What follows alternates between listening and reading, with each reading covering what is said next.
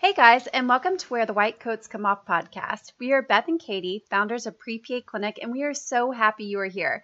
If you are pre PA, then you are in the right place, and we are so excited to help you get accepted to PA school. One myth out there is that you have to be a perfect candidate to get accepted to PA school, and we are here to tell you it is simply not true. We have years of experience working at PA schools, reviewing CASPA applications, deciding who to interview, and deciding who to accept. And guess what? You can absolutely get accepted to PA school without perfect stats. And we are here to show you exactly how to apply to PA school the right way so you can get accepted. You have probably heard about our application to acceptance course, also known as A to A course, and have seen the testimonials from all the applicants that have been accepted because of this course.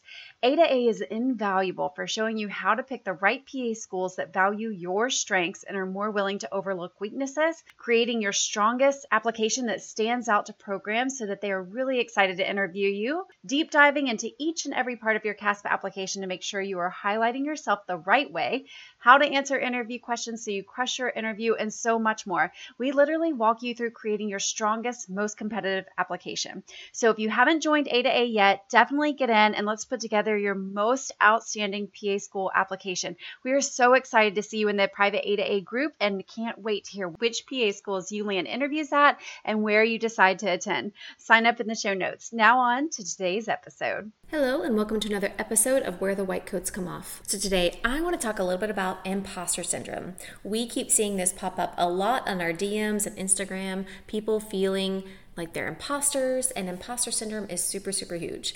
And I want to tell you that you're going to feel this as a pre PA, but this is not going to go away. You're going to feel this as a PA student, and you're also going to feel this as a PA. So, I felt this a lot my first year out of practice, and it occasionally pops up again and again and again. So, imposter syndrome is not something that's going to go away, and that's okay because one important thing about being a PA is staying humble, right? We can never know everything. And so it's just really important to know what you do know and to not have arrogance because that's when it can get scary in medical practice. So if you're dealing with imposter syndrome, whether you're a pre PA student or maybe you're a PA student, then here are some things that you can do to maybe help you overcome imposter syndrome. First off, recognize that it happens to everybody right? This is really, really important. It's not just you because a lot of the times we feel like everybody else is so confident, they know exactly what they're doing, they don't have these doubts. And I promise you, everybody has these doubts. They kind of pop up here and then they go away and then they pop up here. So I want you to realize that it's okay to feel imposter syndrome. It's not a bad thing. It doesn't mean you don't want this, it doesn't mean you shouldn't do this, it doesn't mean PA school isn't right for you. It just means that you're human and you have doubts just like everybody else. The important thing is is you don't let these doubts and you don't let imposter syndrome keep you from achieving your dreams. You don't let it keep you from applying, you don't let it keep you from succeeding. So it's okay to have imposter syndrome and have these feelings, but you can't let it stop you. You can't let it overwhelm you so much that you don't continue on your pre-PA journey. So first thing I want you to do if you're feeling imposter syndrome is just embrace your own journey. Everyone's path is unique. And we get a lot of people who go on the forums and say, hey, this person had a 4.0, this is what this person did, they got in their first cycle, it's on my third cycle.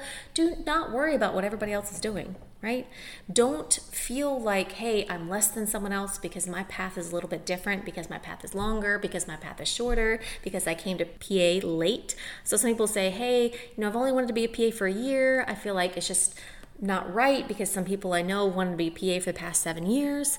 So remember, you don't get a gold star for wanting to be PA the longest. It's not about that. It's not about how long you've been on this journey. Some people knew they wanted to be PA really, really early in life. Some people didn't even learn about PAs until a year or two ago. And it's okay. You need to embrace your own journey right? Focus on your own growth, your own progress, your own accomplishments, and celebrate your own wins. Every small step that gets you towards PA school, you need to celebrate, whether it's retaking a class, or graduating, or studying for the GRE, or taking the CASPER test. Whatever that step is, you need to celebrate yourself and you need to remember to focus on your own journey. Remember, comparison is a thief of joy, and if you compare yourself to someone else, there's always someone else out there that's going to be stronger, faster, better, prettier, right? There's always going to be that. And so stop comparing yourself to everybody else, embrace your uniqueness, embrace your own journey, and that can really help you overcome imposter syndrome. The second thing I want you to do is seek some support. So, network with other pre PA students, maybe network with PAs or or actual PA students, right? Find a mentor that you resonate with and really surround yourself with a supportive community of like minded individuals. This can help boost your confidence, this can help keep you motivated, and it reminds you that you're not alone in your struggles. If you really get a supportive community and people who are really open and talking about it, everybody will say, Hey, yeah, I have imposter syndrome sometimes too. It was really scary pushing submit, or I'm not sure I can do this, or I think my GPA might be too low. I don't know if I'm ever going to get accepted into PA school. And all these doubts that everybody has, it shows you that you're not alone and you can support them just like they can support you. And I promise you, like this amazing supportive medical environment, it doesn't go away. You're going to have people in PA school the same way. You guys are going to be PA students together, supporting each other to get through graduation. And then you're going to be PAs supporting each other. I still text people that I know that I went to school with or that I worked with if I have questions about something, this rash I don't know. I text my dermatology friend, right? I keep getting x rays and all images. Hey, what would you do with this patient? Does this person need ortho follow up? How close do they need it? Should I send them right away? So we still literally help each other because, again, we're humble enough to know you can't know everything about medicine. So this supportive community is amazing. Make it now as a pre PA, and I promise you it's going to make your journey so much better. The next thing I really want you to do is stop that negative self talk. Katie and I believe that you have this dream for a reason, and we don't know what your path looks like. It might be windy, it might be curvy, it might be straight, it might be short, and just don't judge yourself. You need to stop this negative self talk because how you talk to yourself is so important you start to believe the things that you say to yourself every day.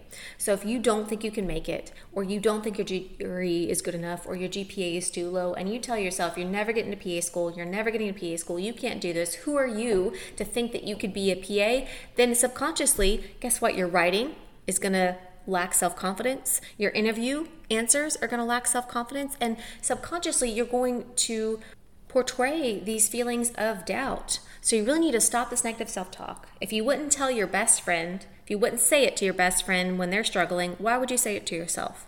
You've got to be positive. You've got to keep a positive mindset. You have to have that I'm going to succeed no matter what mindset.